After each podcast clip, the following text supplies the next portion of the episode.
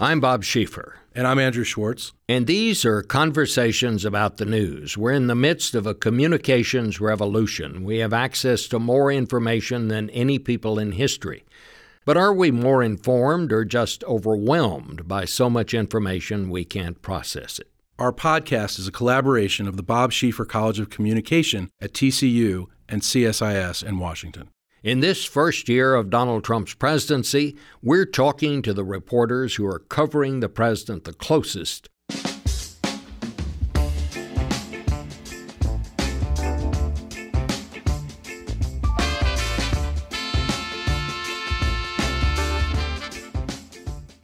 Our guests today are Anna Palmer and Jake Sherman, who, along with Daniel Lipman, just one year ago took over one of Washington's most read notebooks, Politico's Playbook what Vanity Fair calls the always insightful, relentlessly insiderly Bible for Washington swamp creatures. And they have huge shoes to fill. Playbook was started by the indefatigable Mike Allen, the swamp creature who, as far as I could tell, never slept, showed up at every Washington event, large and small, and managed to come up with scoops to match. They've also got a book coming out about how Washington works, have a new podcast, and by the end of this podcast, I'm sure they'll probably have something else in the works.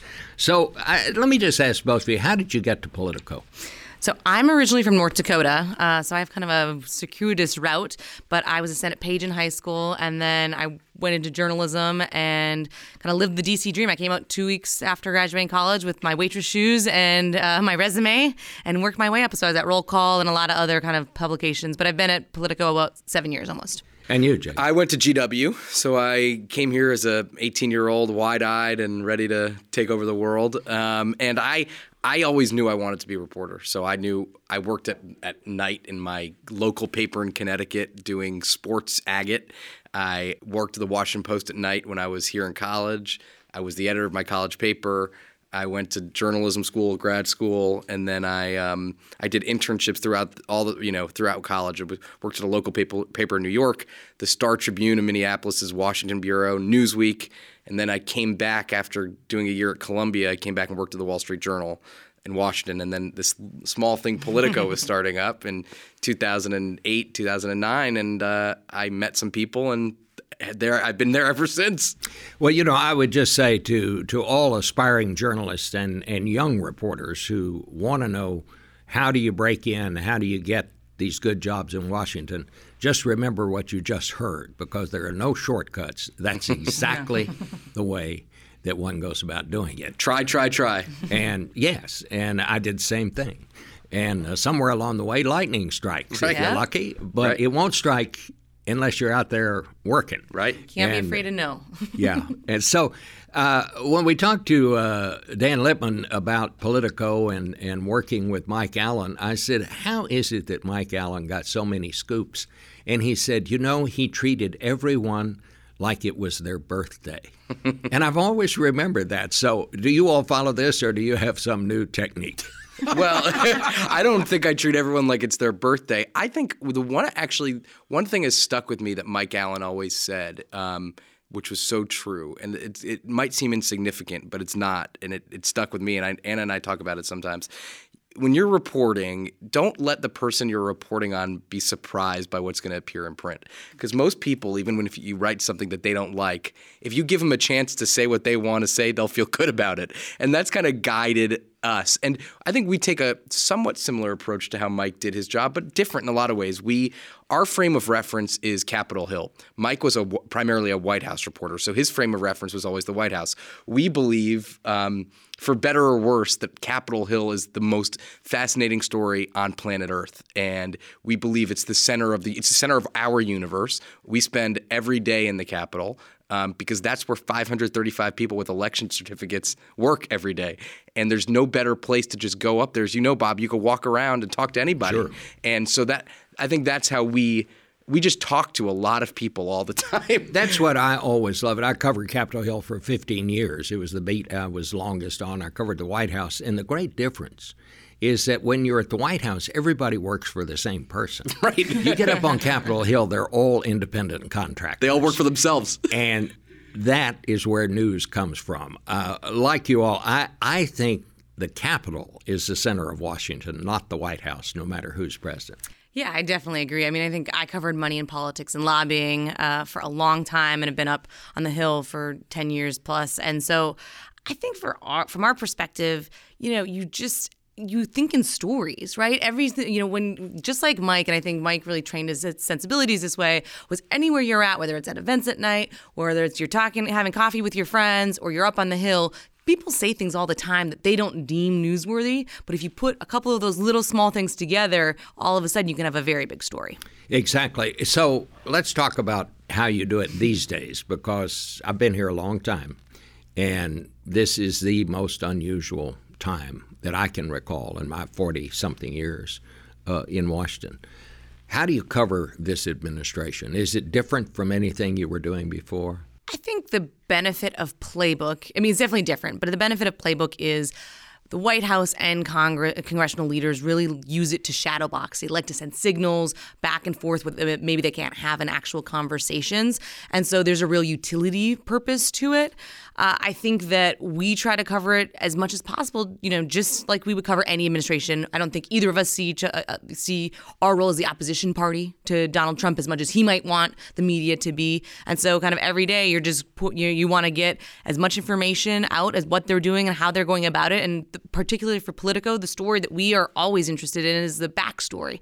How do deals get made? How do deals fall apart? And that's where we kind of see our role. And I think also like there's yes, it's very unusual to. I mean, this is a baseline, right? It's a very different White House. Um, but at the end of the day, I believe, and maybe I'm wrong, I, have gotten out of the prediction business, but I believe that voters are going to judge the president and the Congress on what they get done and how the economy is and whether they get health care uh, overhauled or whether they get a tax reform bill. So that process is still plays out as it would in any other administration, maybe not in the same uh, methods, to say the least, but um, bills still need to pass to get things done. The economy is still going to show signs of weakness or strength. So we kind of use the Capitol to tell that story more than the president's tweets or more than what the White House says, because I think actually in the White House this time around, there are a lot of independent contractors. Mm-hmm. Uh, in a way, I, I, I, that's exactly right. I think Stephen Steve Bannon, um, when he says he wants tax rates on the highest income people raised to 40%, that's not reflective of what any Republican wants. So I, I think actually a lot of news organizations get stuck. Um, chasing those kind of little tidbits from the White House without giving it the overall context that actually that doesn't mean anything because that's not the White House's position or the position of any other Republican. So tell me what your workday is like. Oh boy. This uh, is the question we get most yeah. often. What time do you wake up? We we wake up around between three thirty and four. Between three thirty and four. Playbook is done uh, by about six forty-five. It's out every morning. Um, so, do you write it that morning? Yes. You don't write it the night before. No, because we feel, and, and Mike, I think, felt this too uh, when he was doing Playbook. You want it to be the most current, the most fresh. The you know, listen, there are there are pieces of news that we get the day sure. before, and we sometimes write those up in advance. So we're thinking with a clearer head at, at five o'clock than we are at, at five o'clock at night than we are at six in the morning. But I, would, I think one part of the reason is also the news cycle has changed, right? Before, you know, when it started 10 years ago, the news cycle, you know, after you'd file at, you know, 7 a.m. or something, you could start kind of getting those tidbits. But with Twitter, with everything happening and things moving so fast, you know, oftentimes if Trump does tweet in the morning, that can change the entire top of Playbook because all of a sudden the, the whole message of the day changes.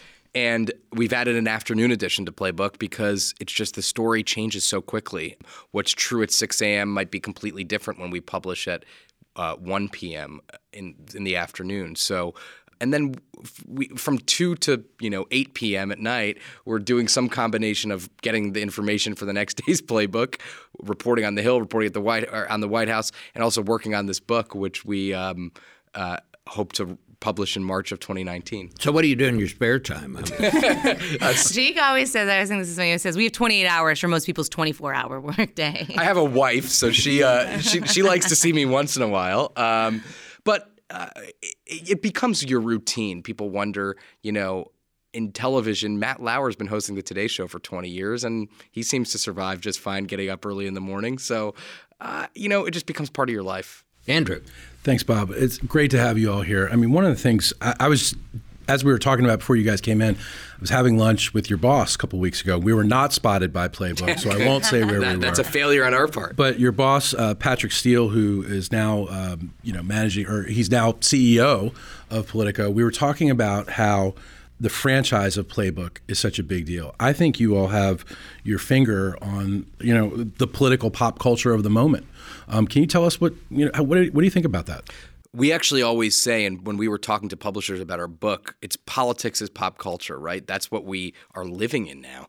I, I think Bob, you'd find this fascinating that we've we, we've taken note that CNN and MSNBC have basically set up sets on the Capitol, the east lawn of the Capitol, and are doing full shows at four or five hours of broadcast from right outside the Capitol as if it's like a crime scene, you know, as if they're broadcasting from, you know, outside the Vatican or something like that. So that just shows how much interest there is in what we do. But, you know, Playbook, so when, since we've taken over um, in uh, one year ago now, we've, we've focused on a few things. We focused on we we know who we are. We are a newsletter in, about, and of Washington. That's our game. We should say this is the one year anniversary this week. Yes. This month is the one year This week, anniversary. too. of- and this week of when you guys took over. Yeah, we made it. Um, but um, we we tried to make sure that the people in power centers like New York, Los Angeles, San Francisco, Chicago, Houston, that they know that they're going to be dealing with the government at some point, and they should be interested in in what the, their government's doing, and we are the cliff notes for that. Uh, so that's been something that we've wanted to do. And and one other thing, and then I'll kick it over to Anna is like we aren't embarrassed that we tried to be the kind of um, this not the so the, we're a society we do a lot of society reporting and people like that so instead of t- trying to cram things down people's throats that they don't like people like to know who's out and about and it's it is part of the social fabric of washington I think it's a big part of the Washington story. yeah Yes. Very no, much. Absolutely. I mean, I think the playbook community is something just as Hill reporters, I don't know that we had an appreciation for as much as we do now, where it's who's spotted where, what's a power lunching is happening. There's a lot more actual, you know, kind of substance behind what those meetings are about and how you can kind of tie the actual web and framework of what's happening in Washington. But but I think as far as what you're talking about, I mean, we looked at this as a second generation relaunch of a brand.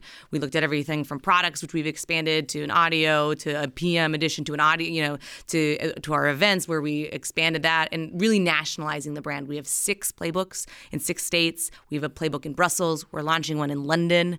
Uh, so it is in terms of you know we we were able to take over something that had a great rich history and then really build on it.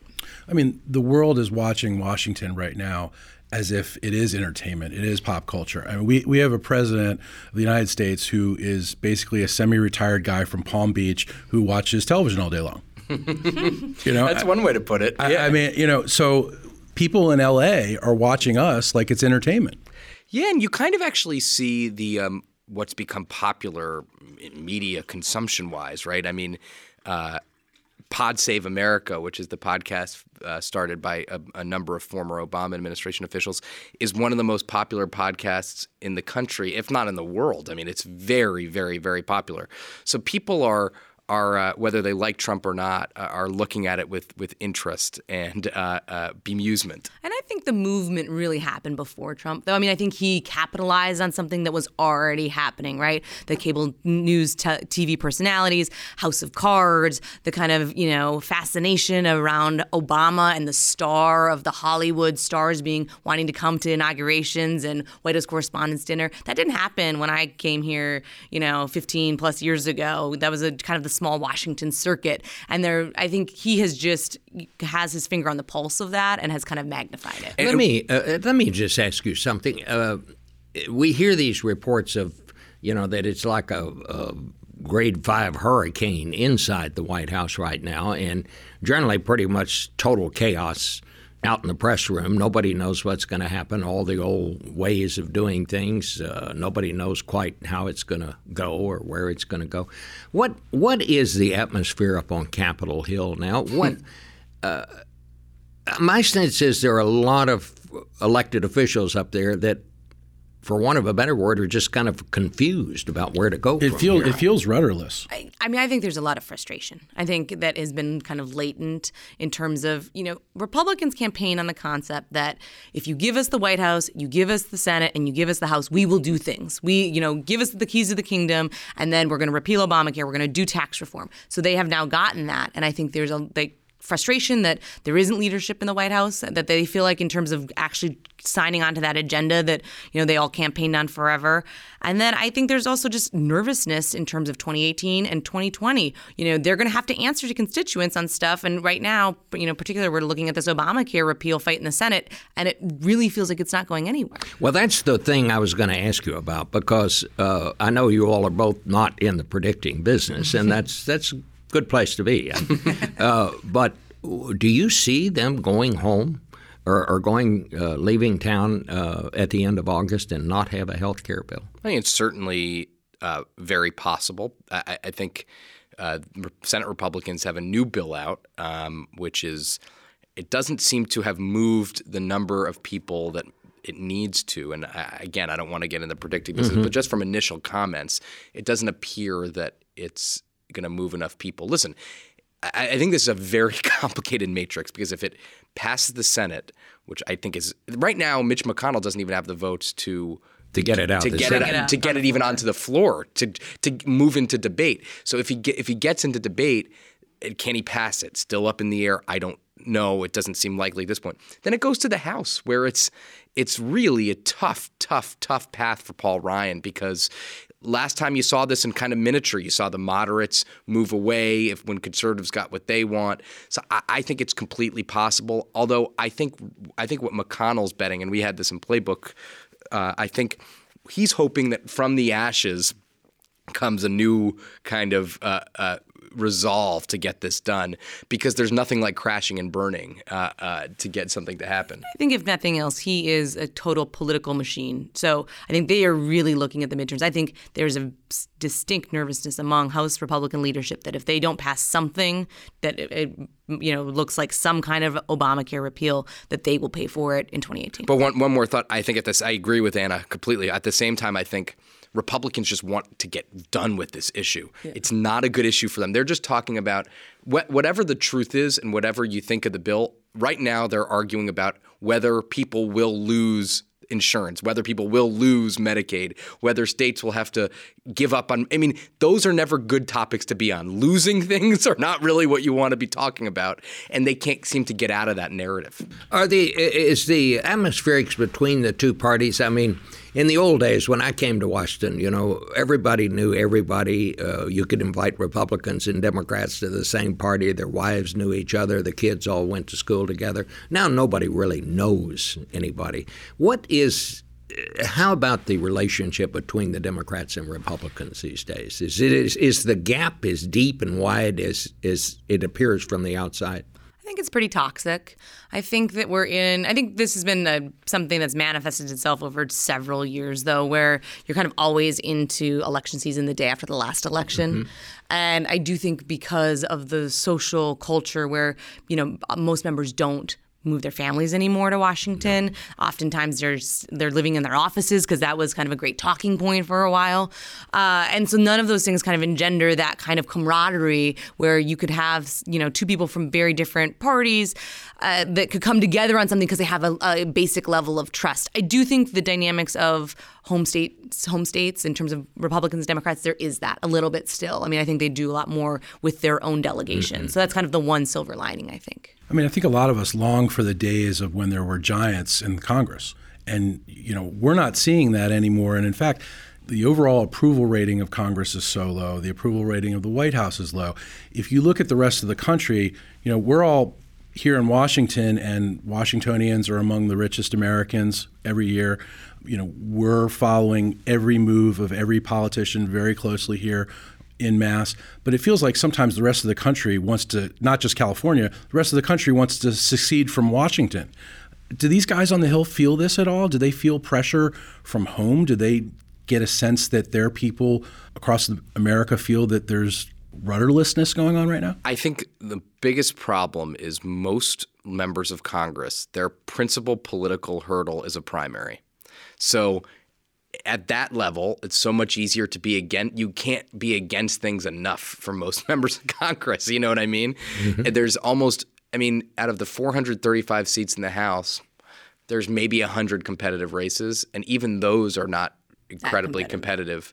And you know, even if you're in a competitive race um, and you raise $2 million and you're going to spend, let's say, whatever, $2 million uh, some outside group is going to come in and fill the gap and just swamp whoever your opponent is. Or the other way. I mean, it's just so I, I think it's just so much easier to be no at this point. Um, and there aren't any giant, I mean, there really are no giants. And, and I, don't, I don't mean that in a bad way, but there's nobody, you know, are so much of how we view Congress is shaped by the leaders that we know, right? Nancy Pelosi, John Boehner, Paul Ryan, and and John Boehner, uh, and you know him well, Bob, but he's a very, I found him to be a very. Um, he's a complicated guy, and he's he fun guy to cover. He's a very fun guy to cover, fun yeah. guy to be around. But you know, he he wanted to get the big deal. He was always in search of the big deal and and he felt scorned and all that. But and everyone said when Paul Ryan gets in, conservatives trust him and he's the guy who could really get the big deal. And now conservatives hate him.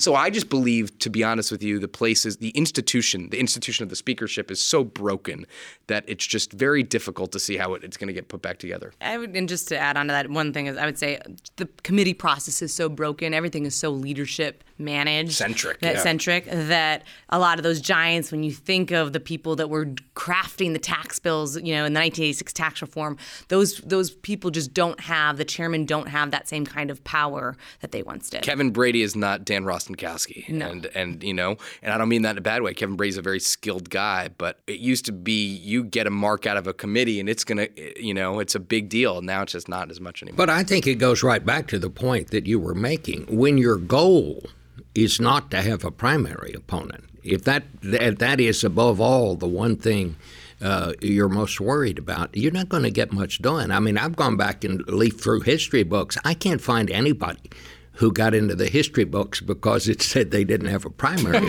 Or they beat a primary challenge right? I mean it's yeah it's but that is every everybody and this is a, a, something my father told me when i was a kid about congress and he was right. He's just an observer of politics.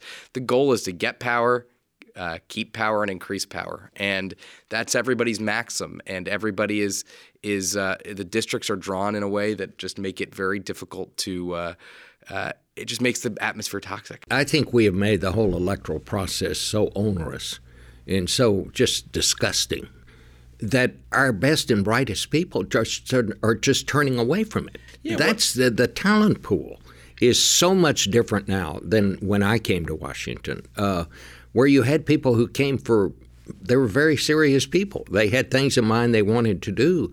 And now, you know, all this fundraising that you have to do, the campaigns you have to go through, too many good people are saying, "Look, I can just spend more my time better doing something else." And so I think we have a I think the talent pool is just much weaker than it used to be. And and what we what we have in the Congress now are the people who are willing to do all of that. And it's it's a different group. I definitely agree. I mean, I think the fundraising aspect, which we've hit on a little bit, is really one of the biggest uh, you know kind of hurdles for most people who want to run for office. I mean, to be uh, be having to spend two hours a day calling, dialing for dollars, and going to fundraisers and doing that is just such a laborious process that if you're really interested in changing policy on something, that's not really where you want to be spending your time. But I'd also say it's not only it's not only that dynamic, which I agree with in general principle, but I believe in the last six years, a lot of and this isn't a criticism of their point of view, I want to make that clear, but a lot of Republicans that have got elected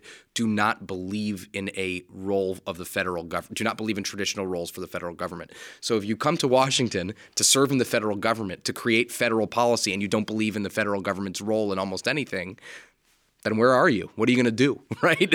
So it's not like people came to Washington saying, I want to build an interstate highway system. I want to reform the tax code. I want to protect the environment. I want to boost military spending. Now, most, a lot of people who are elected were elected in, in reaction to too big a government. Well, and I think that's what you start to see with the White House, right? There's a lot of criticism that they aren't filling some of these roles at some of these agencies. And I think that is partly a tactic and a strategy by a lot of the people that are very senior in the White House who don't necessarily want these agencies to run like they are have always been running. Or have convinced themselves that uh, they don't really need all those Right. people. I mean, Right. I think you've seen that i- at the State, State Department, where there are some people who, who say, look, uh, the State Department doesn't get anything done. We don't need to fill all these posts. I mean, and so basically, you now have a Secretary of State who's walled himself off from his own bureaucracy. A Secretary of State who's a, obviously a very smart guy, but has never served in the State Department before. So needs, and this isn't a criticism, but probably could need as much help as anybody, right? He, actually, the funny thing about Tillerson is he's the kind of person that you, independent of any political leaning, say this is the kind of guy we want in government, right?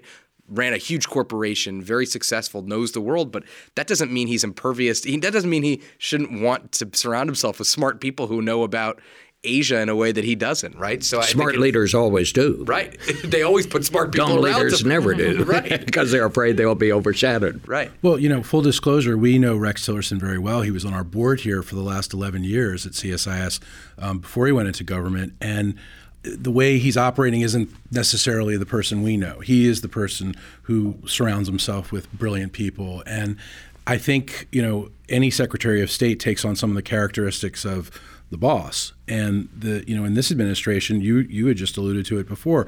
One side of the White House wants to tax people in a certain way. The other side of the White House doesn't want to tax people. Do you see any sense of, of the government actually functioning or running? We, I I just want to say, we had a story in Politico a couple weeks ago um, about how Tillerson had a blow up with the director of presidential personnel, a guy who we know from worked in, on Capitol Hill for John Boehner for many years, Johnny DeStefano, who is basically the guy tasked with filling the federal bureaucracy. And and I, I know Johnny well, and I, I think I, I I don't know whether this is an order from Trump, but it, it would appear to be that he was that the, the department was fulfilling someone's orders, right? I mean, Tillerson wanted Was putting people up. and yeah, we're, it was, we're getting there was just a big clash between Tillerson and the White House over personnel. Is the point I'm trying to make, and I think that Sure. seems to dovetail with what you're saying. Where do you see all this going? I mean, w- are we in the That middle? is the of- question. You know, uh, Walt Mossberg, when we were talking to him, and, and we were talking about the shift from, from print to digital and all that, and he said, you know, when you're in the middle of something, it's hard to analyze what's happening. And he said, we're right in the middle of this right now. Well, the current administration hasn't been there very long, but I mean, this. I mean, it's like it, everything is running at 500 miles an hour, and nobody knows quite which directions it's running or exactly what the destination is. That's right. Uh, and I wonder how long can this sustain itself?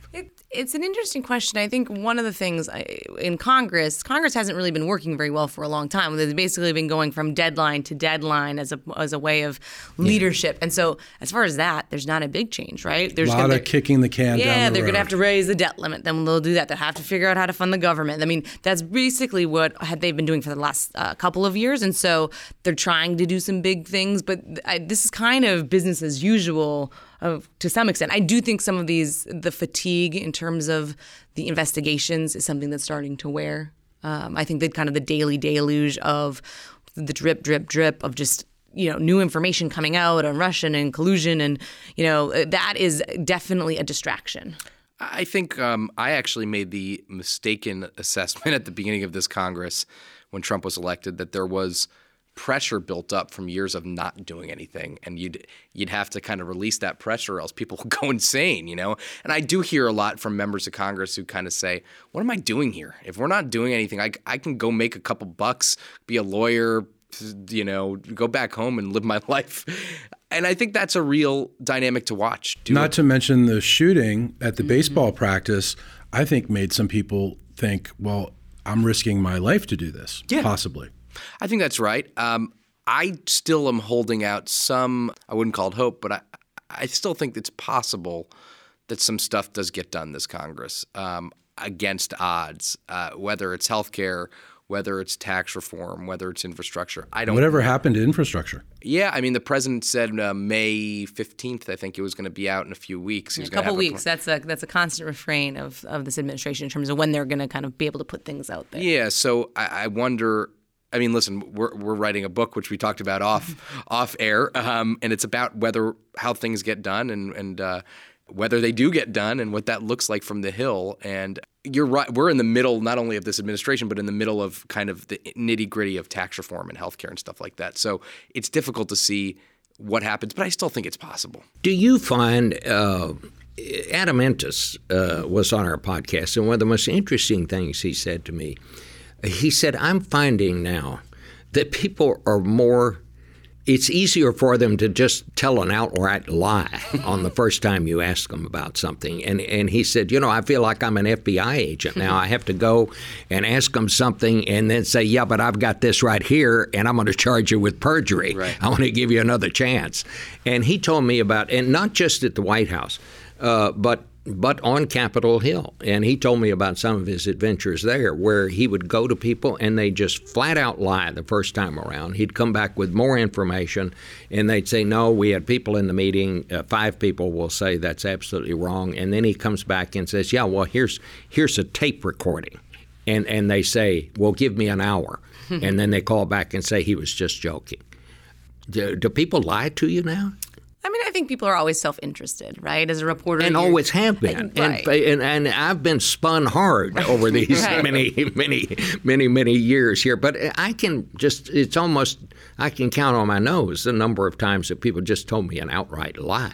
I think that often might be staff trying to protect their boss would be my guess. I mean, I don't know the Yeah. exact instance that you're talking about, but I think that one of the benefits, hopefully, that Jake and I have is that we've been there for a long time, so we have personal relationships Yep. in a way that we talked about the Republicans, and Democrats don't have with each other that we actually have with a lot of lawmakers, where I- their word and they know that you're going to be there every day and they're going to have to see you, and if they lie to you to your face, it's a lot more difficult. I do think we see that at the White House partially because I think people are saying things that they might believe to be true at that moment, but they, you know, talking to Trump, he might Trump might have talked to somebody else, and then they're gonna somebody else will say this is what they believe at that moment to be true. I think that's right. right. I mean, it's Yeah, just a I- I actu- complicated mi- mixture. I actually think a lot of people in the I think there are people in the White House who just lie because why not? But I do think there are people in the White House, many people in the White House, who say what they believe to be true at the moment, right? And, And there's a lot of well-intentioned people working in the White House Yeah. too, who are working on real things. Yeah, and I just want I, I think that they leave meetings and they're like, oh, well, the plan is. I was talking to a White House person the other day, um, without revealing too much. I got to be careful about how I say this. Who was working on issues and trying to rally coalitions around issues, and then the president will go out and say something completely contrary to what he had been working on. And that's a very difficult dynamic to deal with when you're trying to build coalitions to get things done. And it's a difficult dynamic to report on, too. I mean, I think you all just said something that really makes me understand the inherent value of Playbook. Your personal relationships and the personal relationships that Politico and Playbook have with this town are what makes your products so authentic Thank you. and really what makes it so readable on a daily basis. So what we try to do, what we feel like, because uh, Put this we, in today. we, yeah, and well, we, I, I, I want to say this in, in a way that makes sense, and I think you'll agree with me on this. We, so since our kind of frame of reference is Capitol Hill, we didn't, we both covered the presidential campaign a little bit, not as much as as some other people. So while we know a ton of people in the White House and we've dealt with the president before. Um, we don't pretend to be, you know, Trumpologists. We're not. We don't have our PhD in Trump. So what we try to do is we try to kind of translate what he says. If if Steven Mnuchin, the Treasury Secretary, says, "Well, we're going to get tax reform done by August recess," we're able to say, "Well, actually, you're not. You're really." not.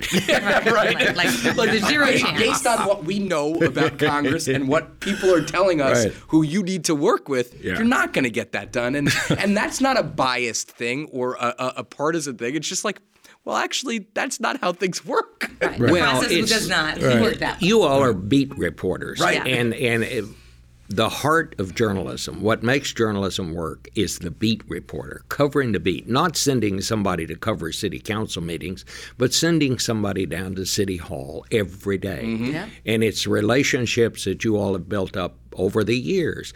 That is your greatest your greatest asset, and that's that's what makes journalism work. And uh, just listening to you all, you're you're both very young. Everybody's very young to me. I don't feel, You don't feel my age. but you are, believe me. Uh, i- i- you all are doing it the right way. Thank you. Thank you and I, very th- much. I think that's what makes your product so good. This comes from a man who last night was the subject of a question on Jeopardy. Oh, is that right? I missed Jeopardy. What was the question? Wow. The question was, you know, who um, is the Yeah. former anchor of Face the Nation, who is now working in a new medium, um, podcasting, And uh, is a 80 podcast years called old. About the News, and is 80 years old. Is that right? Yeah. Did the person get it right? Well, they said it was Dan Rather. How dare they? It, it, it's a, it's a, great. it- it's it's a it's a sin. It's a sin. But but th- we have a photo of it. I'll send you the picture. That's It's really really- funny. It's really great. That is really It's good. really great. Andrew, this is just great. We really Thank enjoyed you. talking to both of so you. much. It's, Thank you. It it's was fun. always fun. was a lot of fun. I, I just love to be around reporters, and uh, uh, I love to see this new generation. I, I find myself now literally working with the children of my friends who were reporters. Well, thank you. We're honored to do it. Yeah, We really had a good absolutely. time. Well, Thank it's you. great to see you, and best of luck. Thank you uh, so for much. Andrew Schwartz, this is Bob Schieffer. Thanks for listening.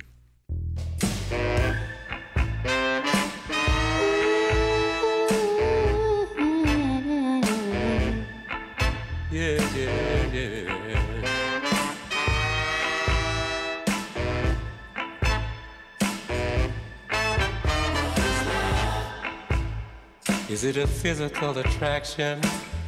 Ooh, Is it sexual satisfaction? Is it long life together? Oh, going through all kinds of weather. Is it holding each other's hands? Making all kinds of plans. Never, never saying goodbye. Never, never making each other cry. Love is all the above. That's what love is. Love is everything underneath the sun. That's what love is. Ah, all of the above.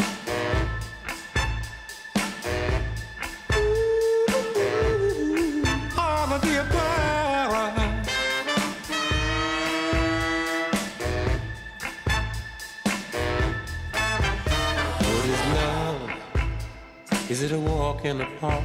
Mm-hmm. Or is it kissing in the dark? Is it strolling in the rain? Is it joy or is it pain? If love really the answer,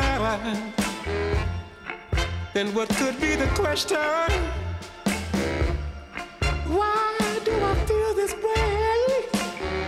Look in the sky and I pray. Love is all the above. That's what love is. Love is everything underneath the sun. That's what love is. All of the above.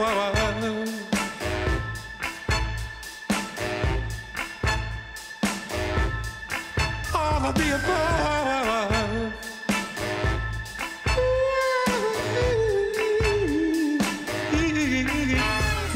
here.